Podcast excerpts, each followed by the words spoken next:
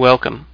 I'm Sebastian Mahfood, and you're listening to WCAT Radio, the on-air wing of En route Books and Media, bringing you the dulcet sounds of Catholic wisdom with our host, Bob Olson, who will now introduce today's show and speaker. WCAT Radio proudly presents Rivers of Living Water, a program offered by Mary Schwartz about how to grow in holiness and how to have a more intimate relationship with God. Jesus said in John chapter 7, If anyone thirsts, let him come to me and drink, and out of his heart will flow rivers of living waters. Now here's our hostess, Mary Schwartz. One of the ways Jesus fulfills his promise to give us living water is through the gift of contemplative prayer. The Church says contemplative prayer is not just for the great saints, but it's a gift God wants to give to all of us. We'll be talking about the virtues we need to grow in and how to pray so that we have a more intimate relationship with God and obtain this gift of contemplative prayer, this living water, which transforms us more and more into the likeness of Christ. Our guest today is Dr. Anthony Lilles, and I'll be talking to him about the experience and the tasks of the illuminative way, the second state of the spiritual, second stage of the spiritual journey. Dr. Lilles is academic dean and associate professor of theology at St. John's Seminary in the Archdiocese of Los Angeles. His expertise is in the spiritual doctrine of Blessed Elizabeth of the Trinity and the Carmelite doctors of the Church, St. Teresa of Avila, St. John of the Cross, and St. Therese of Lisieux. He is the author of Fire from Above, Hidden Mountain, Secret Garden, and he collaborated with Dan Burke on the books 30 Days with Teresa of Avila and 30 Days with Therese of Lisieux. Dr. Lilles also teaches theology for the Avila Institute and blogs at beginningtopray.blogspot.com. Dr. Lewis, thank you so much for joining us today. It's so wonderful to be with you. Thank you for having me, Mary. Thank you. Well, our topic today is the illuminative way, the, the second stage in the spiritual journey. And in his book, The Soul of the Apostolate, the great Trappist abbot Jean-Baptiste Chautard said that the degree to which the church bears fruit depends on the number of souls in the illuminative way. Hmm. That's powerful. I, Yeah, I love that- that quote. Interesting, isn't it? Um, and I'll also share this with you that uh, Father Benedict Groeschel says said in one of his books that we're healed of our neuroses in the illuminative way. Hmm. So those That's very two, true. those, those always struck me as two very good reasons for trying to get that far in the spiritual life. Although perhaps not the most important. Well, the first is, but um, of course, the There is a, a professor at the Angelicum. His name was Jordan Aumann. Father Jordan Aumann was a, a Yes. uh, Dominican. And uh, in one of his lectures, he said that there was never a renewal in the um, in the history of the church, never a renewal of the of the life of the church, which was not preceded by a renewal of mental prayer. And uh, and this goes right along with um, uh, you know, of course, if what Father Groeschel has said, uh, there's healing in the illuminative way, um, and that somehow the mission of the church depends on those who have uh, entered into the illuminative way. Uh, we could uh, uh, mental prayer is is the the chief means, the primary means by which which we make progress into this into this uh, more mature way of being Catholic, being Christian. That's right. And, and, and for those of you of our audience who want to know more about mental prayer, I have several um, shows about this on the website here. Um, but to, yes, well, today we're going to sort of jump ahead a little bit to a more advanced stage in the spiritual life. And um, can you tell us, Dr. Lilles, what, what, what, what do we mean by the illuminative way? Well, the, the origins of this language, I, I believe, uh, came out of the church's tradition of um, the rites of Christian initiation. Uh, those, those, those rites kind of uh, recognized different stages along the way. And so there were people who were just beginning to ask questions. They were called inquirers. I, we, we call them that today. And then at a certain stage, and, and they mainly just listened to the gospel of Christ and uh, uh, were instructed about what that gospel meant. Then there were the catechumens, and and these are those faithful who um, who are being. Uh, you can speak about. Uh, uh, they're, they're they're undergoing more formal instruction, and uh, and, and in a certain way they're they're uh, being uh, purified of their old old way of life. They're learning a new way of life. And then just before the period uh, of uh, receiving uh, the, the Easter sacraments, uh, which would be done at the Easter Vigil, there was a, a, a period of, of special catechesis uh, uh, that, that was designated as illuminative. And, um, and this, this illuminative period of, of instruction went more deeply into the moral uh, the moral life, and um, uh, and, and was ordered to helping uh, prepare uh, these catechumens who have been chosen by the church. They were called elect at this stage. They're chosen by the bishop uh, for the sacrament. It, uh, it was like immediate preparation for uh, full initiation into the church. The mystics took the same language and, and saw that in the beginning of the spiritual life, beginners, they, they were going through something we call the purgative stage. But um, at a certain stage of the game, um, they, they uh, experienced or were raised up by Christ into a new kind of intimacy with Him, a greater kind of stability that was pre- preparing them for the perfection of their love. Um, uh, but uh, uh but this preparation time sometimes was ex- extended over a longer period. And so they, they saw an analogy between this more stable form of the Christian life and this kind of illuminative stage of catechesis. So they called it the illuminative way. So, um, um, yes, excuse me. Yeah, well, anyway. Uh, oh no, I, I interrupted you. I, I no, the, no. the thought occur, occurred to me though it was the fathers of the church who began to make this analogy between the stages getting ready for the sacrament and maturity in Christian living. And, and so you'll find a work by uh, St. John Climacus that traces out these uh, uh, uh, various stages of, of the spiritual life, and they're analogous to the stages of the catechumenate. Okay, so um, we so I typically okay the first stage of the spiritual life is called the purgative way. Yes. And um, that has that's broken down into three smaller stages. In which, in the first stage, I, we are um, working on moral integration and eliminating mortal sin from our life. Mm-hmm. And then in the second and third stage of the purgative way, we're working on um, and the Holy Spirit is working on uh, strengthening our faith and our hope. Um, sure. What what characterizes that whole beginning stage There are two two things. One on the part of God, and and one on our part. And um, and and this, if you understand this, understanding what goes on in the illuminative stage makes a little bit more sense.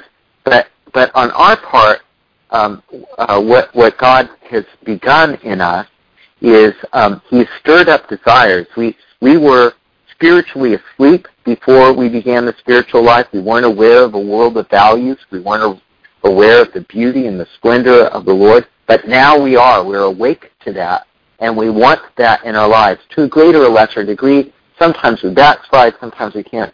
But but what characterizes that whole purgative stage in the beginning is a deep yearning for God, and and our spiritual life is all about doing things to strengthen that desire, taking away mortal sin, overcoming habitual venial sin, uh, so that so that uh, we can uh, respond to, uh, w- so that we'll be ready to respond to God when He begins to work in a new way. God, for His part, during during that throughout the whole purgative phase, is um, is operating uh, in us with, with what you could call cooperating graces. These are gifts of God's life in us by which He cooperates with our efforts. He wants to see us uh, uh, assert some effort, try to order our lives the best we can. He wants to see us humble ourselves to a confessor and maybe a spiritual director or a spiritual friend. He wants to see us practice the, the good habits of prayer. And as we try to do these things, as we take initiative to do these things, His grace cooperates with our efforts, cooperative graces, and uh, and raises our, our nature up so that we, we are ready for a, um, a deeper and uh, fuller encounter of Him. And, uh, and that deeper, fuller encounter uh, that, that uh, He's preparing us for throughout the purgative way, that He's making space for in our hearts, uh, that, that is what we call the illuminative way, where, where his, his light shines in our lives in a new way, where our prayer uh, uh, beholds his beauty and his splendor in a new way. And uh, it's illuminative because it, it uh, helps us see two things at once. The first thing that it uh, helps us gain uh, a, a deeper understanding of is who we are before God. And in all our weaknesses and poverty and inadequacies and voids, uh, the illuminative way uh, exposes all of that, makes us aware of all of that. At the same time, it also makes us aware of His glory, His beauty, His goodness, His vir- virtue.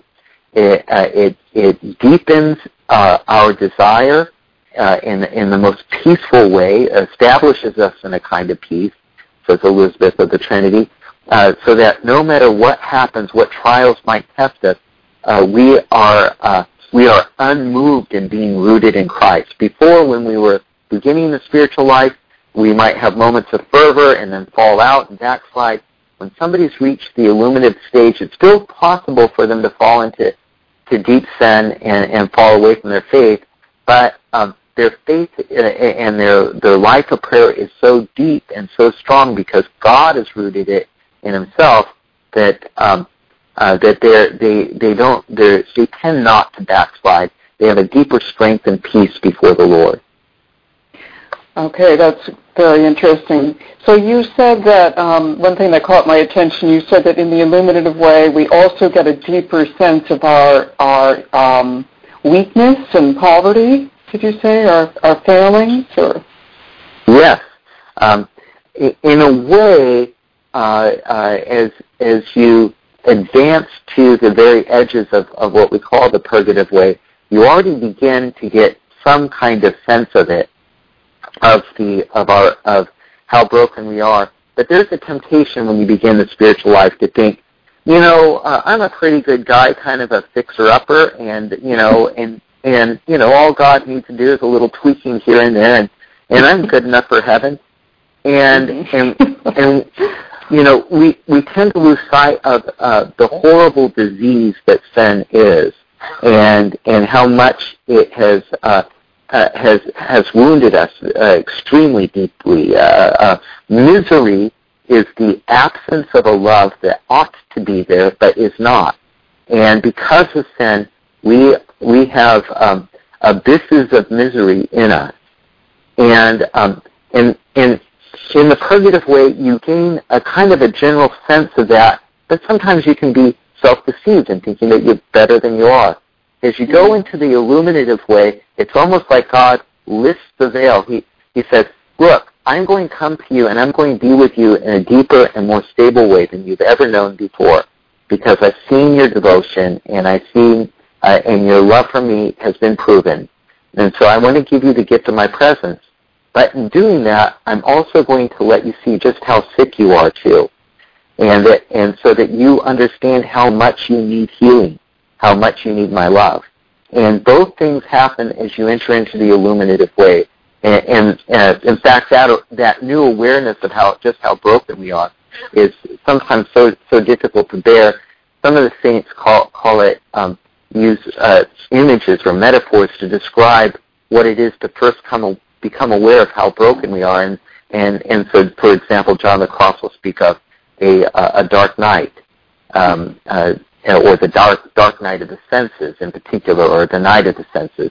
And as and he talks about the contemplation or our awareness of God at this stage as we enter into the illuminated stage. He'll talk about it in terms of a ray of darkness. But he says this ray of darkness and this difficult experience, all it, it's the same light that we're going to continue to enjoy throughout the illuminative way, but, but in the beginning, for us to be open to the graces that God wants to shine on us, uh, uh, he, he needs to make room for them. And so this, this new kind of prayer that uh, shines in our hearts um, uh, kind of exposes the painful wounds first so that they can be healed. And the more healed we are, the more we can bear with, uh, the more we can deal with this beautiful light that is His love. So I gather you're talking now about the dark night of the senses, which a person goes through at the end of the purgative way and at the entrance to the illuminative way. That's right. Uh, we uh, we go through this, and so and, and you know, and one of the one of the reasons why not a lot of people reach into the illuminative way, the reasons why they don't grow into that kind of prayer is because sometimes they, they get a sense for the purgation that, that God needs to do. They've done all they can. And then they realize that God is going to do something even more and they're, they don't want to face and deal with what, what God wants to do in their hearts. They get afraid and, and, so they backslide. And, um, and, and, and that's why graces of courage and the gift of good counsel is so important as you mature in the spiritual life in order to make it into this this beautiful time of um, a more stable, peaceful intimacy with the Lord. Um, I, I, you need to pass through these trials, and it's very you can't pass through these alone. You need help. You need good friends. You you you need people encouraging you. You need good counsel, and uh, and when you uh, uh, you know, kind of make the, these things. You need, uh, you know, regular liturgical prayer, daily mass, and and and frequent confession. Um, it, but when you make these things part of your life, you'll notice that um, uh, uh, the, as you you pass through this, it's it's not uh, you know as you see what God wants to do as you go through the voids. The voids, instead of kind of crushing you and making you feel uh, uh, overwhelmed, you begin to see that uh, in the abyss of our misery, there is the deeper abyss of God's mercy, and uh, and that He needs to lead us down the abyss, slide down the slope of the abyss of our misery, says Ruysbroeck and Elizabeth of the Trinity, so that we can encounter that deeper, more powerful abyss of His mercy. Mercy is love that suffers the misery of another to affirm their dignity and to relieve their suffering. And this is exactly what God is waiting for us to do when we uh, when we practice mental prayer and when we enter into the silence that allows His love to heal us. So you're saying that the healing takes place in the dark night of the senses. Yeah, well, it begins there, but it kind of extends throughout the illuminated phase. That the dark night of the senses is just the, the kind of the beginning of of this uh, of this new light. It's like the very first uh, uh, crack of dawn, uh, you yeah. might say, on our souls of this new light. And and just like in the natural world, just before the sunrise, it always seems the darkest. Well, so it's like that in the spiritual life. When this has this new light dawns on us, though, um, uh, we other things uh, begin to come to surface, and we notice uh, other wonderful things God is doing in our hearts and in the world. Let me just say, I, I don't want to spend too much time on the dark night of the senses here, but for those who aren't familiar with these things, um, at the end of the purgative way, it can seem like everything in your life is going wrong. um, you, so the things that you care about the most, and um, at the same time your prayer becomes very dry and very dark, and that's what, and a lot of people give up. Um, as Dr. Lewis was saying, it's always darkest just before dawn. But actually, God is preparing you. You're getting very close to the illuminative way. And this beginning, this first part of the illuminative way, called the dark night of the senses, it also, can also be difficult. Uh, mm-hmm. experienced as you know, the, your prayer can seem very dry um, and dark. Uh, is that tr- true? Would you agree with that, yeah. Dr. Lewis? Uh, yeah, no, you're you're right. Um, in fact, even well into the illuminative way, there there are times where uh, Teresa of Avila says that you'll ex- encounter dryness in prayer. Uh, she uses the the image uh, uh, of uh, it's in the beginning of your prayer life. Uh, she says it, it requires a lot of work and determination. It's like pumping water from a well, and and the well she's talking about, of course, is uh, uh, the the well of the affect, spiritual affectivity of our hearts, our devotion. It takes a lot of work to to build up our devotion. It's like athlete training, um, mm-hmm. and we call it ascetical.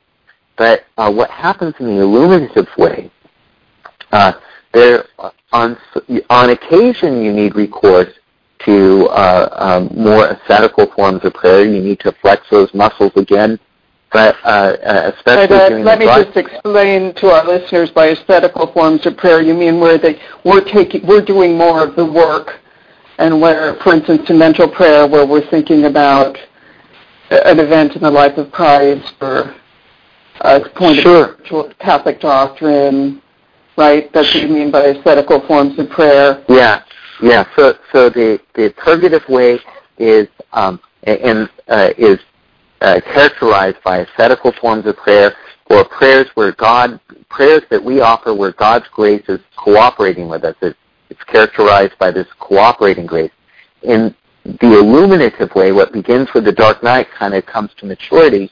Is it's not so much our ascetical efforts. We're, we not we might suffer a lot, but it's more God instead of cooperating with our our um, efforts God is beginning to work in a new way in us. We call this operative grace or uh, operative mystical grace or mystical prayer. So in the purgative way, you had ascetical prayer.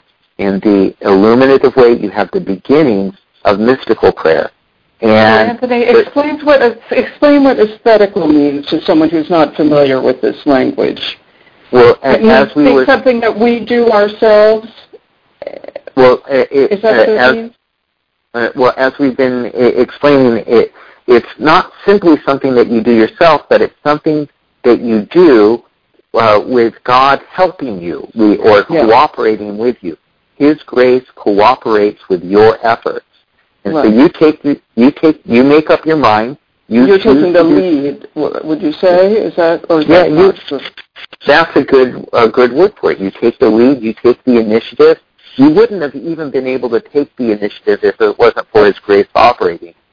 But, right. but you choose to op, you cho- you choose to act on that moment of grace, and you choose to order your life in a certain way, and then His grace begins to heal and, and purify you. Um, so that's what we call ascetical activity. The, the word ascetical is the same, is very associated with exercise, and so you have spiritual exercises that you do, and, that you initiate, and that God begins to work in. In this, in this other form of prayer, which begins with the dark night, in this other form of prayer, God is going to take the lead. In ascetical prayer, you took the lead. In this mystical prayer, the beginning of mystical prayer, God takes the lead. Teresa of Avila, she describes uh, the beginners, it was like pumping water from a well she describes this new form of uh, um, this this new experience of devotion in the illuminative way as like a canal system of God's love just flowing through your soul, and you, with no effort on your part, the devotion just flows, and uh, it's a very it's a very beautiful uh, and powerful um, uh, uh, gift of prayer. But she says even in that, while you're in this illuminative way, sometimes sometimes the canals are dry, and and she says it's not your business to worry about whether the canals have water in them or or they're a little bit dry and prayer's a little bit harder, and you have to return to vocal prayer and asceticism. Um, the, it's not your business to worry about this. It's God's garden. And so when he wants the water to flow, he'll let the water flow. Your job is to be faithful. And when you're faithful in prayer, it gives space to, for God to help uh, to help the garden of our hearts flourish. Uh, she sees our hearts as a beautiful garden. It's like it's like the garden of paradise with with exotic plants inside them. The plants she views them as as flowers that um, that are the virtues of our hearts. And so as devotion flows in our lives, the flowers bloom. And sometimes, though, the best thing for those flowers, God decides, is to let the soil be be a little dried up. And so he he shuts off the water a little bit, and and uh, and we go through dry spots. So the thing about being in the illuminative stage, it doesn't mean that there's never dry spells or that you're not tried uh, uh, and that there's no more challenges. Uh, you mm-hmm. still have challenges, but now you experience those ch- challenges with um, established in a deeper kind of peace, uh, a peace that comes from God's love operating in you in a new way. Oh, now, maybe it uh, would be oh, good here to explain the the idea of the seven mansions. Okay. Um, here, uh, so this the the the canal, the water metaphor that I just used, uh, Teresa introduces that metaphor uh, in her her very first work called The Life or La Vida, and uh, in in uh, it, it uh, there's different kinds of waters for different stages of prayer, and and for the illuminative phase, uh, this this flowing canal system is is what's the most appropriate, uh, or the way she describes how devotion flows through the soul. John of the Cross, he'll use the word divine inflow. And there's a divine inflow that that this um, that that you're you're open to. Um, and uh, but uh, there's another besides water, another image that John and Teresa you find first in Teresa and later developed by John too, is an image of of fire. And she'll talk about uh, how in the illuminated days there is these little sparks of God's love. In a later, she'll continue to develop this idea of um, of of uh, prayer is like, uh, or she'll describe it as a prayer of quiet, the sparks of divine love. She'll develop this in the way of perfection, and then she'll develop it again in what is all her works are kind of spiritual masterpieces but if there was the apex or the masterpieces piece of all masterpieces, it, it's the uh, the interior castle. And and uh, what happened? Uh, it, it's a way of understanding this this image of fire that she's introduced in her earlier works. But now she's she has a vision before she writes the book. She has a vision of a beautiful crystal castle, and she understands that this beautiful crystal castle that she sees is the soul. And in the very center of this exquisite crystal castle is a uh, uh, is the fire of God's love, the fire of the Holy Spirit burning in us, His life in us. And when that that fire of the Holy Trinity is animating the very heart of our soul, the center of our soul, the whole castle is illuminated, and it's like a star that shines in the whole world. It's it's brilliant and one of the most uh, beautiful things she said that she's ever seen. Um, and and um, she also noticed, though, that uh, the castle, as she beheld it, had different chambers to it. Some chambers that were closer to the light, and some chambers that were further away from the light. And she realized, uh, uh, when she wrote Interior Castle, that a soul makes progress the more interior it, uh, the more interiorly it travels to get closer and closer to that, that light in the center. The more we avail ourselves to the warmth and the brightness of, uh, of the Lord's presence within us, the, uh, the more our whole existence is transformed, the more beautiful we become.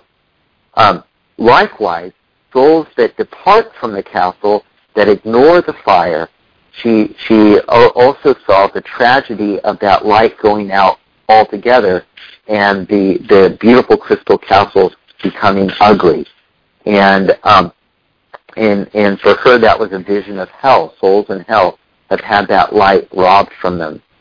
Um, uh, in the illuminative way, uh, as she develops her, her metaphor the castle and the light, in the illuminative way, she she progresses closer and closer to the center uh, where that fire is, and she gets uh, she talks about dwelling places or chambers, and there's the first layer, level uh, layer of uh, of chambers, the second layer level, the third level of chambers, and these three uh, uh, most peripheral levels of prayer, where we're living more on the periphery of our being. She calls that that's the beginning of the spiritual life. The illuminative stage begins in the fourth mansion or the fourth dwelling places, and uh, and you're that much closer to the light. You're not living on the periphery of your existence so far. You're not living dri- living uh, driven by your senses and your impressions so much as you're living now more stably according to the, the light and the love that is emanating from God's presence within you. Okay, so I think she, well, she saw that there were, set, right, as you said, in effect, there were seven dwelling places or mansions, as it's often, or apartments, you could translate it at, within the castle. And, and the illuminative way is the fourth and the fifth um, uh, mansion or apartment, as it were.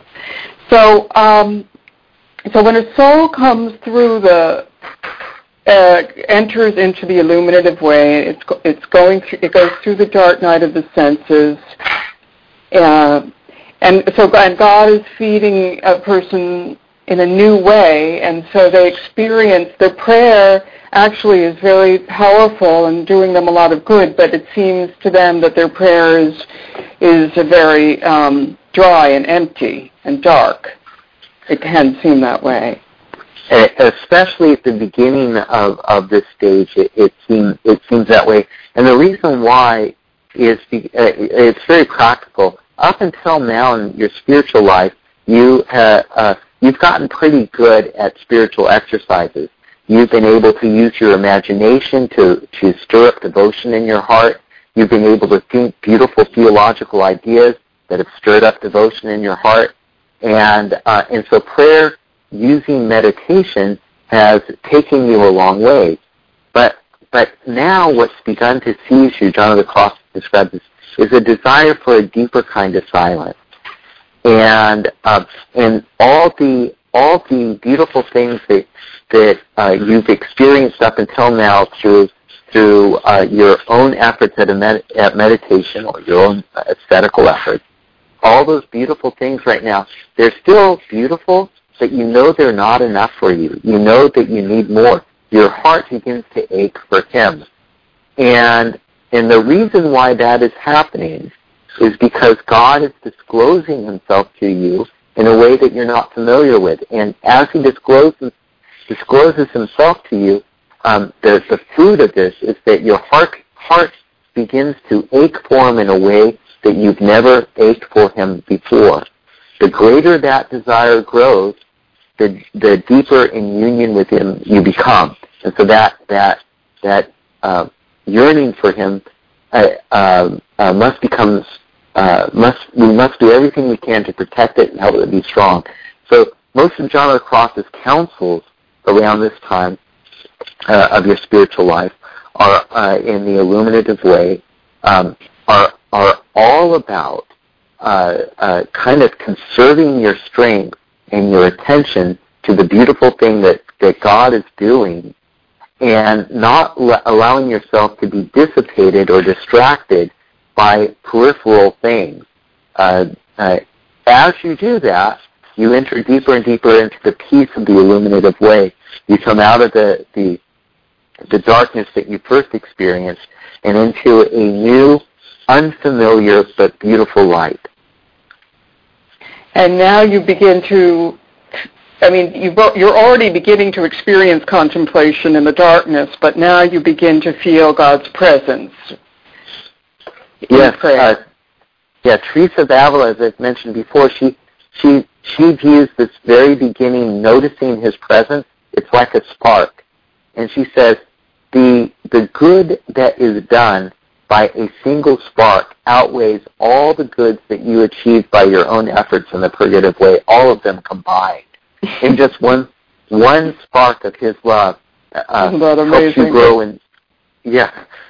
Yeah it helps you grow in virtue and establishes you more beautifully in peace.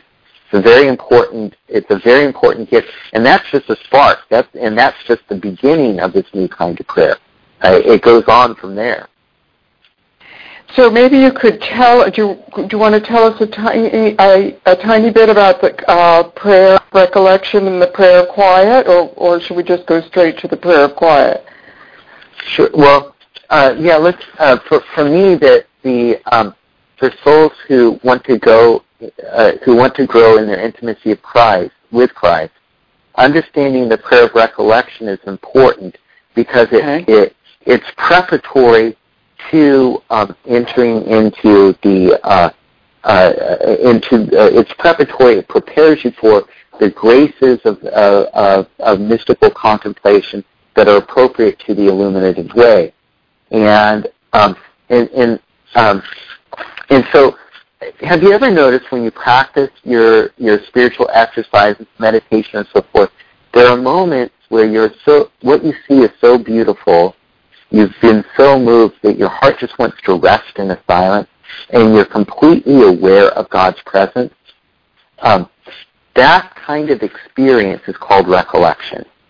Uh, you you feel you feel uh, kind of silent and in awe before the beauty and grandeur and uh, wonder of the Lord. You're you're humbled by how wonderfully generous He has been to you and and so uh, your your intellect, your imagination, everything is aware of His presence.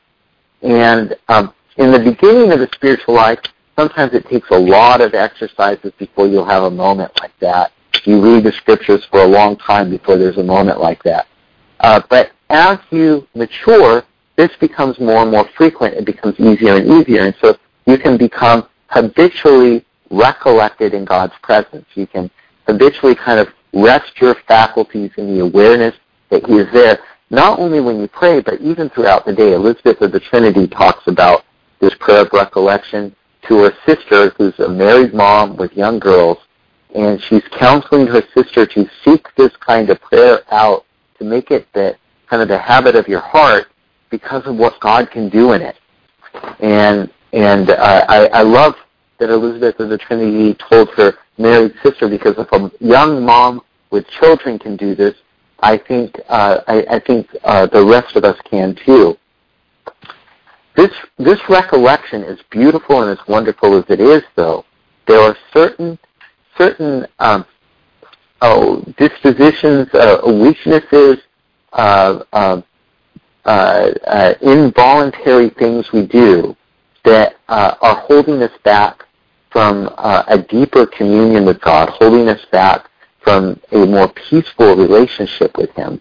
So even though recollection is good, there's a deeper peace that we can have and that God wants to give us. And, um, and in order to give us uh, that peace, He needs to manifest Himself to us in a new way.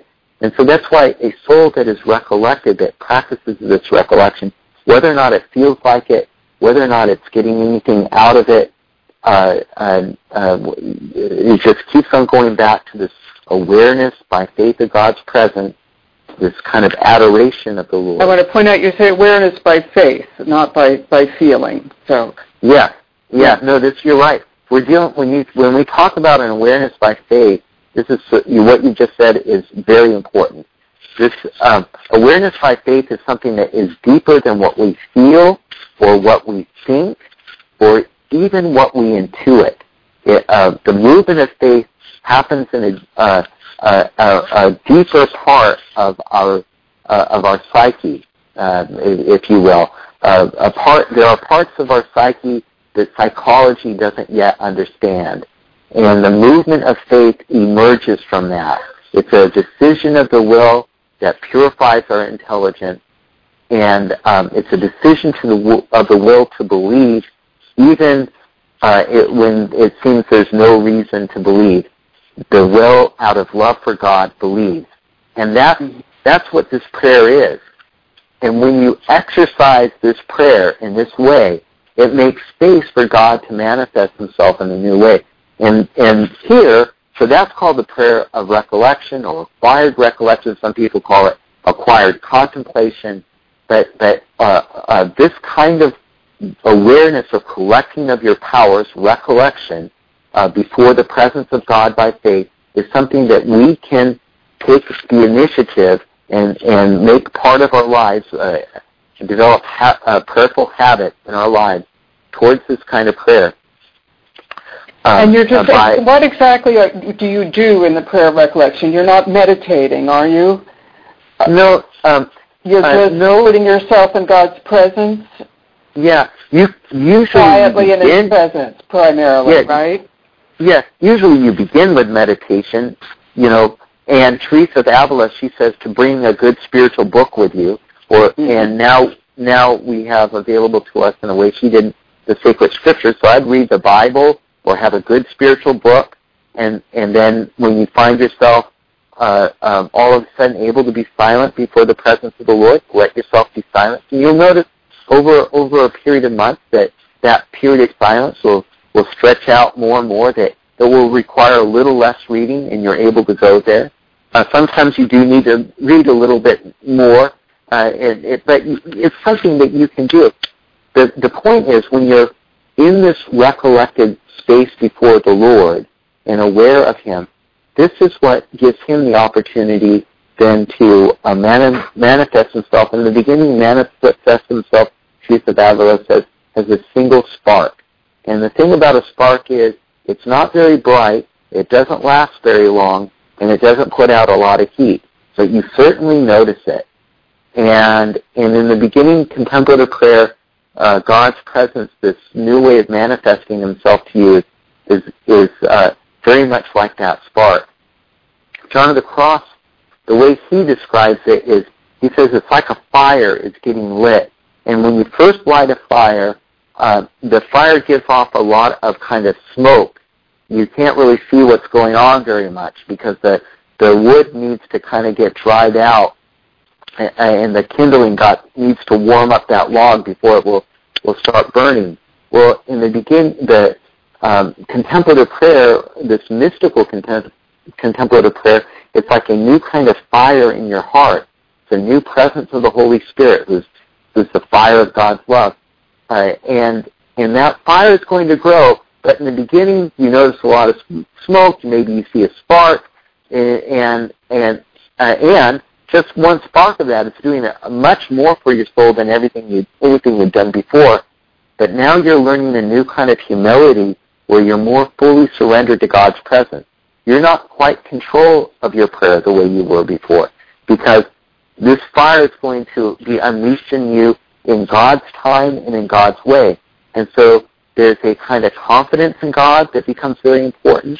There's a kind of trust in him and humility before what he's accomplishing and and in that kind of a letting go of of control um, uh, and and let and sanctioning uh, um, uh, uh, seeing the beauty of appreciating what God is doing, accepting what God is doing for what it is, rather than trying to control it yourself.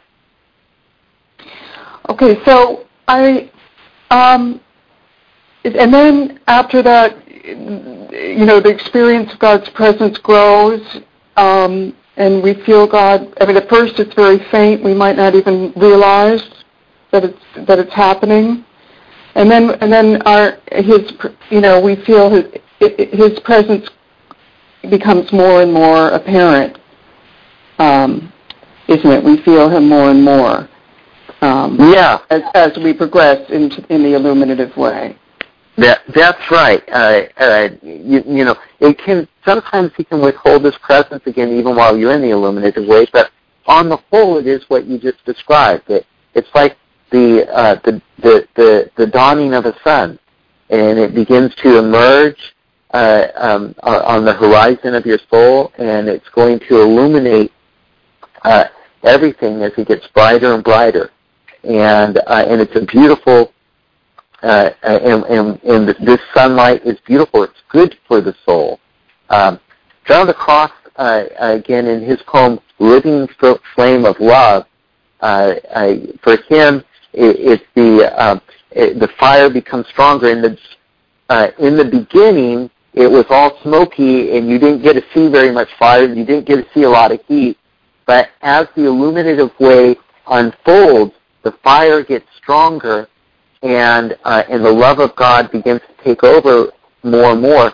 And that's why in Living Flame of Love, he he strongly encourages spiritual directors not to force souls that have begun this deeper kind of prayer, not to force them to um, to undergo spiritual, uh, to take up the meditations they did before.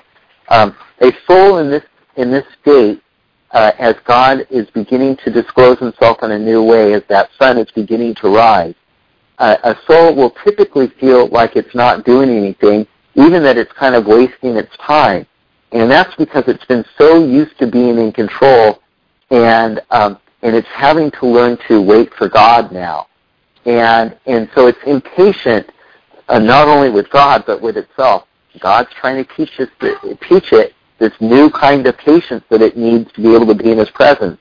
Uh, uh, the patience to be able to receive and respond to His will as He discloses it. It's a very very hard lesson for us for for um, a soul in the illuminative way to learn, but God uh, teaches, if he's demanding patience of us, he's very patient in the way he teaches us, and he, he just uh, pulls us along a little bit more, and then gives us another little spark, and and maybe the spark this time lasts a little bit longer, so that we know it's good to keep on persevering in this silence with him and what he's doing, and then pretty soon it moves from being um, a, a spark that kind of lasts a, a, a long time to being like a, a small little tongue of fire, like a uh, of a candle, like you might think of um, the tongue of fire that you see in the candle in front of the um, in front of the tabernacle at church. It, it flickers sometimes, but it's constant and it's always there, and it tells you that the presence of God abides there.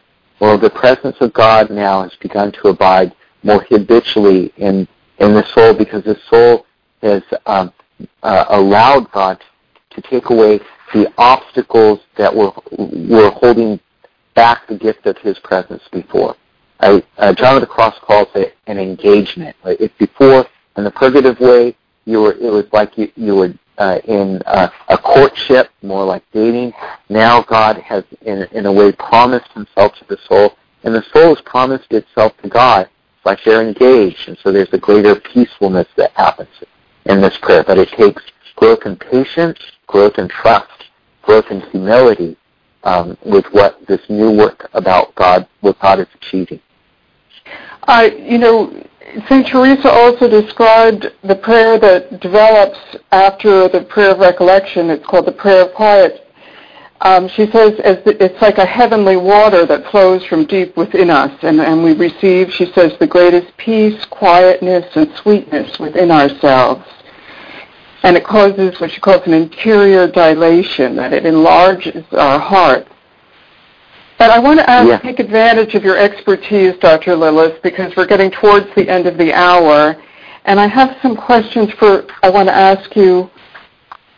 Um, when a, so the illuminative way, you know, the, the, the description of the prayer is very obviously very um, appealing, and um, you know the prayer. And Father Groeschel has said that the experience of the first part of the illuminative way, the fourth mansion, can be described as over over the overall experience is one of joy and in the second stage of the illuminative way, the fifth mansion, the overall experience is one of peace. But I want to ask you something. Um, I, well, Dan Burke said in in um, in navigating what is it, the spiritual life, I believe, that mm-hmm. I have some notes uh, from a retreat that I went on and with him, and he says that there are very people can go through terrible trials in the illuminative way. Yeah. So I wanted to ask you about that. Well, what kinds of trials? Is he talking about spiritual trials, darkness and prayer, or other things? Uh, well, uh, those things and, and, other things as well. Uh, there, there, are there are uh, great difficulties uh, that a soul in the illuminative way will will encounter. Those um, those great difficulties or challenges or trials can sometimes be interior things that happen, and sometimes they can be exterior things that happen, like events in our lives, mm-hmm. and sometimes they're both.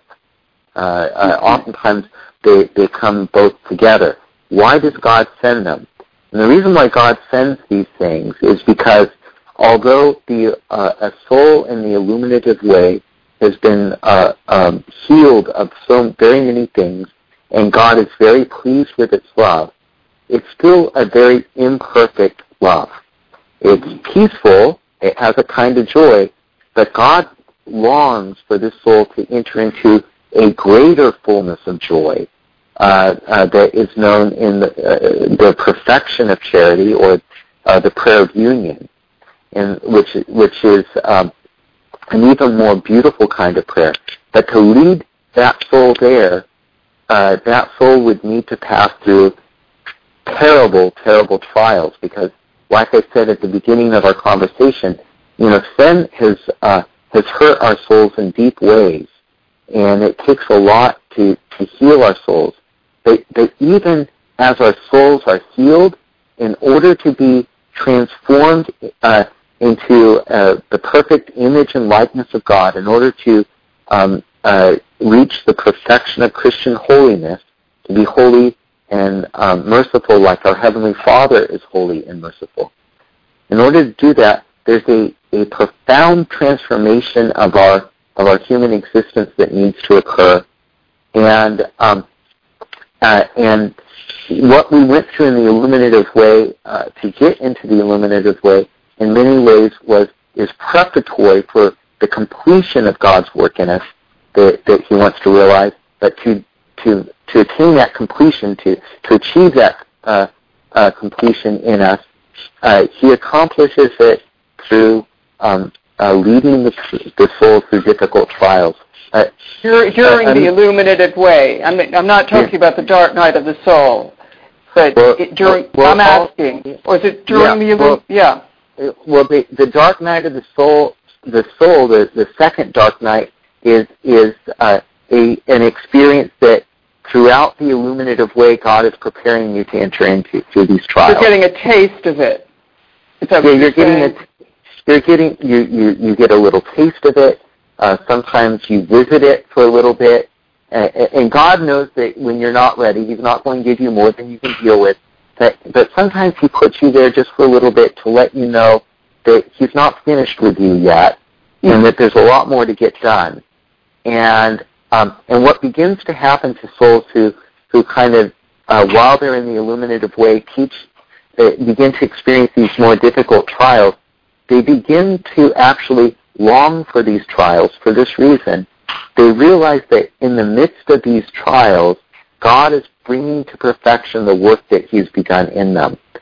So whereas before, is there something about in them that still has to be healed, or still has they still faults or attachments that they have to let go of? Is that part of this? It, well, not not uh, not in the, in the same way as before. I wouldn't speak of attachments, but I, I would say, well, for example, let me give you an example. Mary, Mary, the Virgin Mother of God, uh, was sinless, never wounded by sin.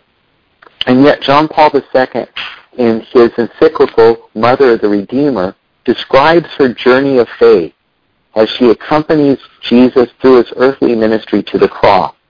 And he talks about a profound purification of her, her humanity that, that occurs as she approaches the mystery of the cross.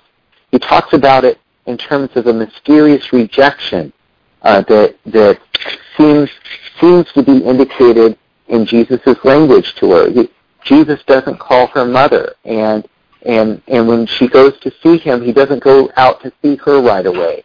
Uh, he he calls her woman, and he he uh, and he he refer he relates to her in rather mysterious ways. Mm-hmm. And then even at the foot of the cross, Jesus said, looks at the disciple whom he loves and he says, Behold your mother, and mother, behold your son. In other words, he gives his mother away at the foot of the cross. Very peculiar things. Something like that begins to happen to illuminated souls, just like the Virgin Mary. They begin to go through as a journey in this illuminative way. It's like accompanying Jesus, accompanying Jesus in his earthly ministry, and they experience, like Mary did, this seeming kind of rejection, which isn't a rejection, but actually profound affirmation.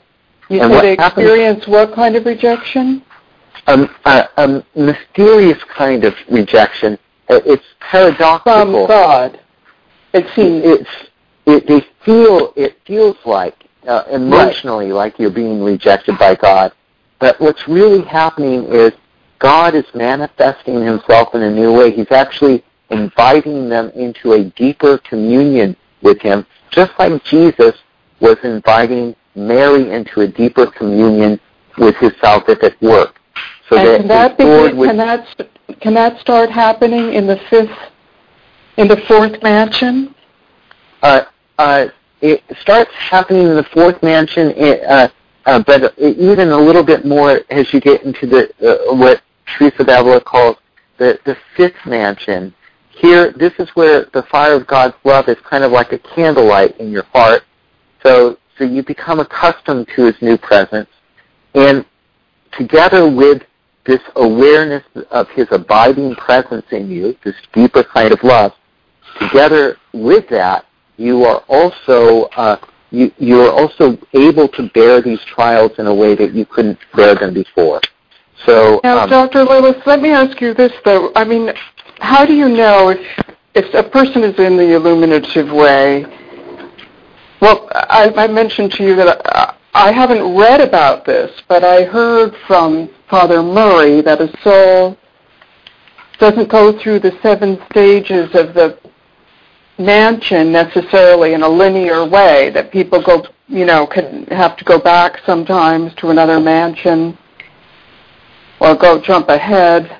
But I mean, if somebody is experiencing a lot of suffering in the fourth mansion, would you? How do they know that? Is it is it this purification that you're talking about, or have they gone back because they didn't do something that they needed to do? Well, in a way, that that's a very mysterious thing. Father Murray is is right. He's a brilliant theologian, and uh, and in fact, I'm pretty certain that his source, uh, the way his understanding of um, the, uh, the the the stages of, of the spiritual life have been very influenced by another good theologian on John of the Cross named Iain Matthews, Father Iain Matthews, an Englishman. Mm-hmm. Um, uh, Father Murray himself is an Irishman, teaches at the Angelicum. And so what you're seeing is, is true, and that's why it's really good, important to have a spiritual guide. Um, Mhm. There are, to use uh, uh, Teresa of Avila's metaphor of the spiritual mansions, there are mansions that, uh, or, or um, dwelling places, or you call them apartments. There are apartments, uh, as we go within ourselves, there are apartments where our heart rests, apart, deeper apartments where we want to go, and uh, and apartments where we've we've been. And sometimes we visit apartments where we've been uh, for whatever reason. We we go back there um, uh, because this is where God wants us to be. And other times, uh, uh, other times we visit apartments where we want to go, but uh, but where we're where we're not really comfortable living. Um, you know, uh, resting in our prayer. Uh, and the thing, if we go to, um, if we need to go back to, uh, uh, you know, the, the the the the apartments or the dwelling places that are more on the periphery of our existence, um, uh, you know, where we first began our vocal prayers. If that's what we need to do, we need to do it. But it's Yeah. a curious thing. We know while we while we are Doctor, there, we're about we're about out of time. I'm Oh. afraid we're we, we're at the very end of our show. Oh, well, let me, do you want to just quickly finish that thought? Oh, it, it's just that we're visitors, and then there's then there's where our heart rests, and and if um, the normal movement will be to rest deeper and deeper uh, in the presence of God, and He's with us, and He's with us through it all. Okay. Well, thank you so much for joining us, um, and I'm so lucky to be able to um, have the um, opportunity to hear your, ex, you know, expert knowledge about these matters. So you've been listening to Rivers of Living Water with Mary Schwartz, a show about how to grow in holiness. We hope you've enjoyed your time with us today. God bless. Bye-bye. We hope you enjoyed the program and will join us back for another show on WCAT Radio. This is Sebastian Mahfood. Good day.